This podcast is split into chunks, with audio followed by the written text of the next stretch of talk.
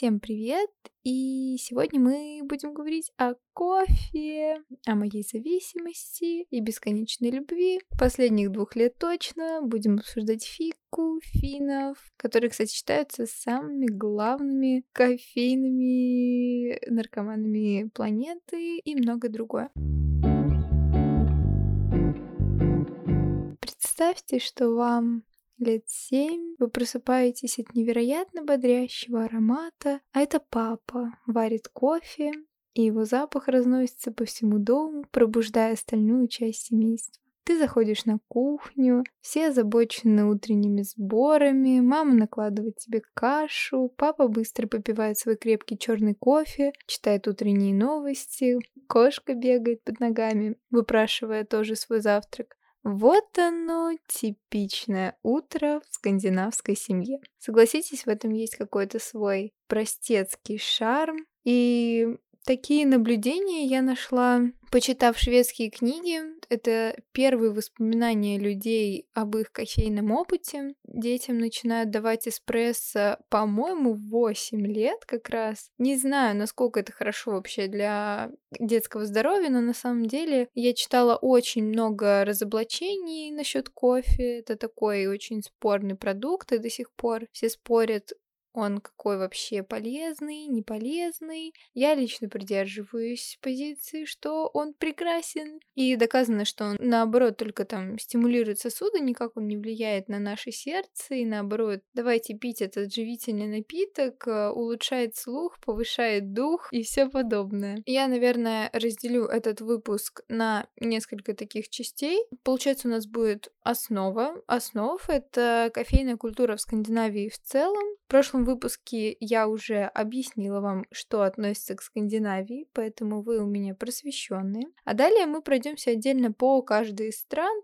Дания, Швеция, Норвегия. Ну и, наверное, чуть-чуть все-таки затронем Финляндию, потому что надо отдать им должное. Эти люди пьют больше всего кофе, на этой планете. А как бы, друзья, я похлопаю, это шикарно. И прежде чем приступить к основной части, я, пожалуй, сделаю глоточек своего утреннего фильтра на Колумбии.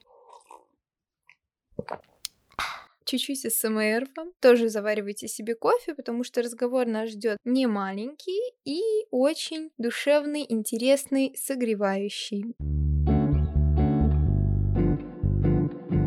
Итак, помним, что Скандинавия это три страны, остальные это все просто нордики. Но это мой подкаст, поэтому я буду здесь говорить как хочу и говорить, что Финляндия это тоже Скандинавия. Мы с вами такие небольшие нарушители законов. Говоря о кофе в Скандинавии, у них это больше, чем просто напиток. Люди здесь действительно obsessed with coffee. Страны, о которых я рассказываю в своем подкасте, входят в десятку самых заядлых любителей кофе.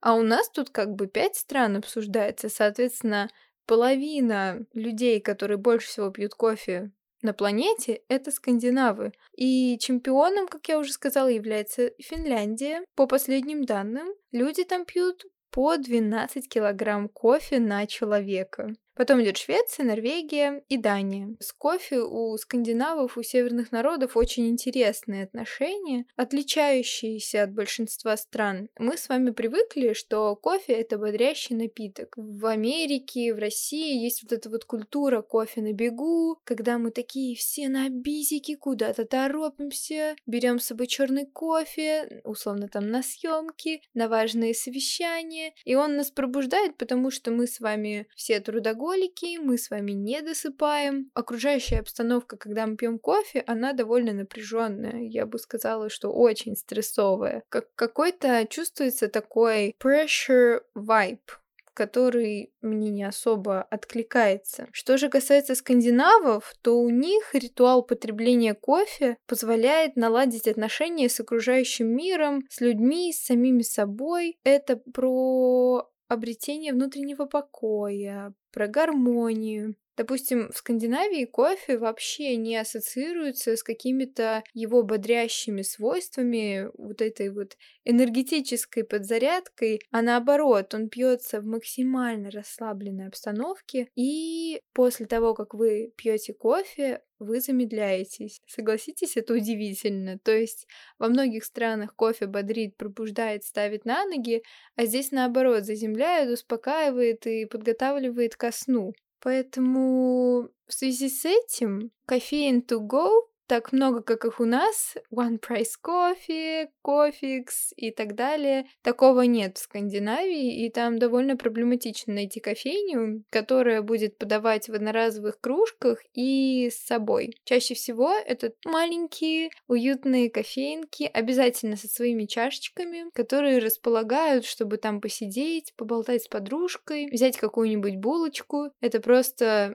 Must have. Кофе в скандинавских кафе должен быть отменным, потому что, как я уже говорила, он объединяет людей, собирает вокруг себя комьюнити ценителей этого прекраснейшего напитка. Люди так заводят новых друзей, обсуждая оттенки черного. Хорошо, что не серого, хотя неплохая книжка, я вам скажу. Однако есть мнение, вот я сейчас вам очень много такого красивого наговорила. Однако есть мнение, что есть люди, которые не верят что скандинавы наслаждаются кофе и ловят от него кайф такой. Люди убеждены, что пьют его скорее из-за острой необходимости, потому что все мы с вами прекрасно знаем, в каком климате, в какой природной зоне находятся северные страны. И чтобы согреваться, оставаться бодрыми, когда большую часть года у тебя темнота за окном и холода, ну, как бы, кроме кофе уже ничего не поможет.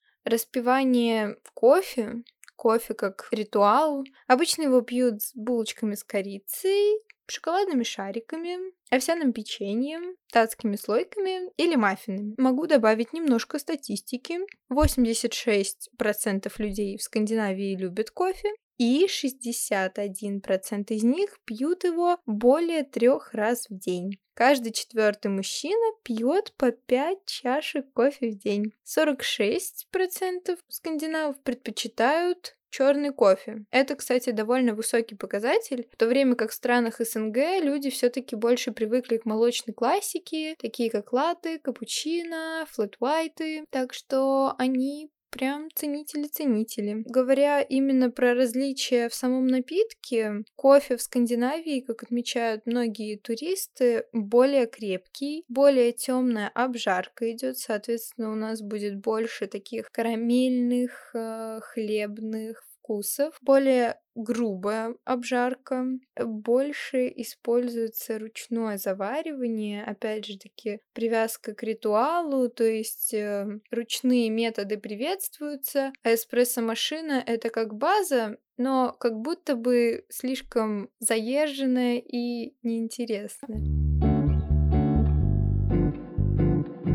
Теперь поговорим о кофейной культуре в отдельных странах. И начнем, пожалуй, с моей любимой Швеции. Небольшой экскурс в историю. Кофе привезли в Швецию в 1685 году. И он не сразу стал таким повседневным напитком. Вначале он поставлялся исключительно в аптеки и больницы и использовался в различных целях для лечения болезней, ну и для профилактики.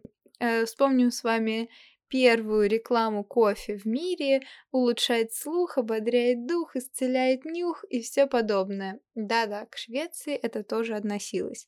Спасибо дорогому нашему Чарльзу XII, что он в свое время скатался в Турцию, оценил там кофе по достоинству, наверное, ему в турочке сварили хорошенький, горяченький, и привез его к себе на родину, как раз вместе с туркой, по-профессиональному она называется джезва, и как бы просветил своих друзей-аристократов, начал предлагать им кофеек, кофе начал распространяться по всей стране, так и началась любовь шведов кофе. Но все было не так гладко, потому что на престол зашел Густав III, который ненавидел кофе. Да настолько, что он попросил Карла Линнея, да-да, того самого известного ученого и ботаника, написать заказную статью о пагубном влиянии кофе на организм. Он даже решил провести фейковый демонстративный эксперимент, убив двух людей, выставив это как последствие чрезмерного потребления кофе. Вы понимаете, как бы, насколько это был крейзи человек, который убил двух своих граждан только для того, чтобы избавиться от кофе в стране. Это отвратительно. Но самое интересное, что любовь шведов к кофе оказалась сильнее, поэтому все запреты были сняты, шведские отношения с кофе вновь обрели гармонию и свергли скорее этого короля. Его просто закенселили. В Швеции нет более объединяющего людей ритуала, чем фика. Шведский ритуал замедления, заземления в суете дня, перерыв на чашечку хорошего кофе с булочкой в приятной компании. Но, хочу заметить, обязательная составляющая фики – это как раз хорошая компания. Одинокие фики не приветствуются, потому что весь вкус этого обычая и заключается в его социальной составляющей. Small Coffee Talk который наполняет энергией на предстоящий день, позволяет выдохнуть и сделать паузу в течение дня. Раз уж мы заговорили про фику, я думаю, что стоит пояснить, почему же мой подкаст называется «Фикаделька с севера». Собственно, когда мне говорят слово «Скандинавия», мне сразу в голову приходят три вещи. Мумитроли, Карлсон и Икея. Но это все у нас определенные бренды, которые я не могу использовать в названии своего подкаста, потому что это авторские права, это сложно, и мне не хочется так делать. Собственно, я решила поразмышлять, с чем же у меня ассоциируется Икея. И давайте будем честными. Все мы туда с вами ездим не только для того, чтобы сливать деньги на бесконечный декор для дома и огоньки но и для того, чтобы вкусно покушать. И икеевская столовая — это просто нечто. И самое легендарное шведское блюдо, которое у них представлено, это, конечно же, их умопомрачительные фрикадельки. А фика — это приглашение на кофе в течение рабочего дня. И я подумала, что будет, если совместить две такие базовые вещи, которые олицетворяют скандинавскую культуру. Так и получилось название фика-телька. А с севера она по понятным причинам, потому что это понятие родом из Северной Европы. Как-то вот так. Теперь давайте поговорим о кофейной культуре в Норвегии. Норвежский кофе хорош, очень хорош. И нет, это не мое субъективное мнение, я, к сожалению, его пока что не пробовала. Это общественно признанный факт, потому что именно норвежцы много лет подряд выигрывают кофейные международные соревнования. Постоянно их баристы завоевывают кучу наград. Давайте тоже посмотрим, откуда же это пошло, э, каковы истоки. Кофе прибыл в Норвегию в 1690 году, но стал мейнстримом только спустя сто лет. В это время как раз налаживались торговые связи с Данией, и, соответственно, у них действовали те же запреты, которые действовали в Дании и в том числе запрет на алкоголь. Высокие налоги в Скандинавии на алкоголь действуют и сейчас, за исключением Дании, поэтому все ездят туда выпивать. Как бы на заметочку возьмите, границы откроют, все с вами рванем в Данию. И все эти факторы в совокупности поспособствовали тому, что кофе стал прекрасной альтернативой этим алкогольным напиткам. И к концу 17 века кофе пахло в каждом доме. Проникнувшись вот этой вот кофейной темой, норвежцы погнались за увеличением объемов производства. То есть кофе они свой решили не апгрейдить, а они начали массово производить кофе и придумали даже свой способ потребления кофе. Называется коки-кафе. Это такой грубый мужицкий способ заваривания, в результате которого вы получаете насыщенный, полнотелый напиток, и он довольно крепкий. Итак, записываем рецепт, ребята. Никаких особых приспособлений вам не потребуется. Чашка и огонь. Раньше использовали открытый огонь, сейчас, я думаю, вполне сойдет и плита. Заливаем чуть-чуть молотый кофе водой, чтобы он набух.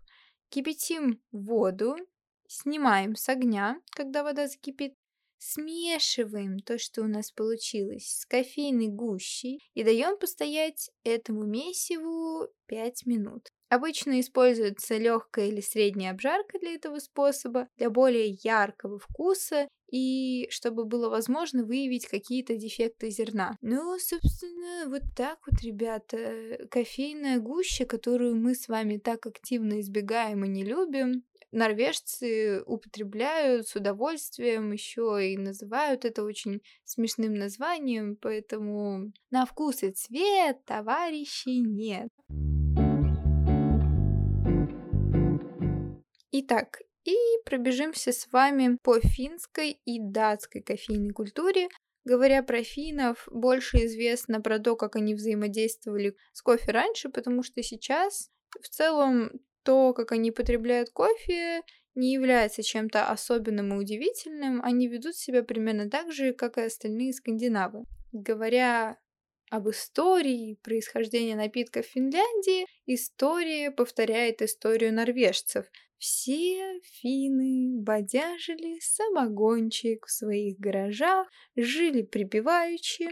Потом власти прикрыли все это дело, но надо же было предложить людям какую-то альтернативу, чтобы не было восстания и революции. Поэтому священники нашли такой вариант, как кофе, который более безопасный, чем алкоголь для организма, и такой же вкусный, веселящий, согревающий. Собственно, так все финны перешли с алкоголя на кофеек и стали мировыми чемпионами по потреблению кофе. Я считаю, что это достойно аплодисментов. Теперь переместимся в 20 век, а именно в период Второй мировой войны. Кофе было не достать по понятным причинам, и финны старались восполнить пробелы, недостаток кофе, сахарной свеклой, другими растениями по типу цикория, однако они осознали, что кофе бесценен, и лучше этого божественного напитка ничего придумать нельзя.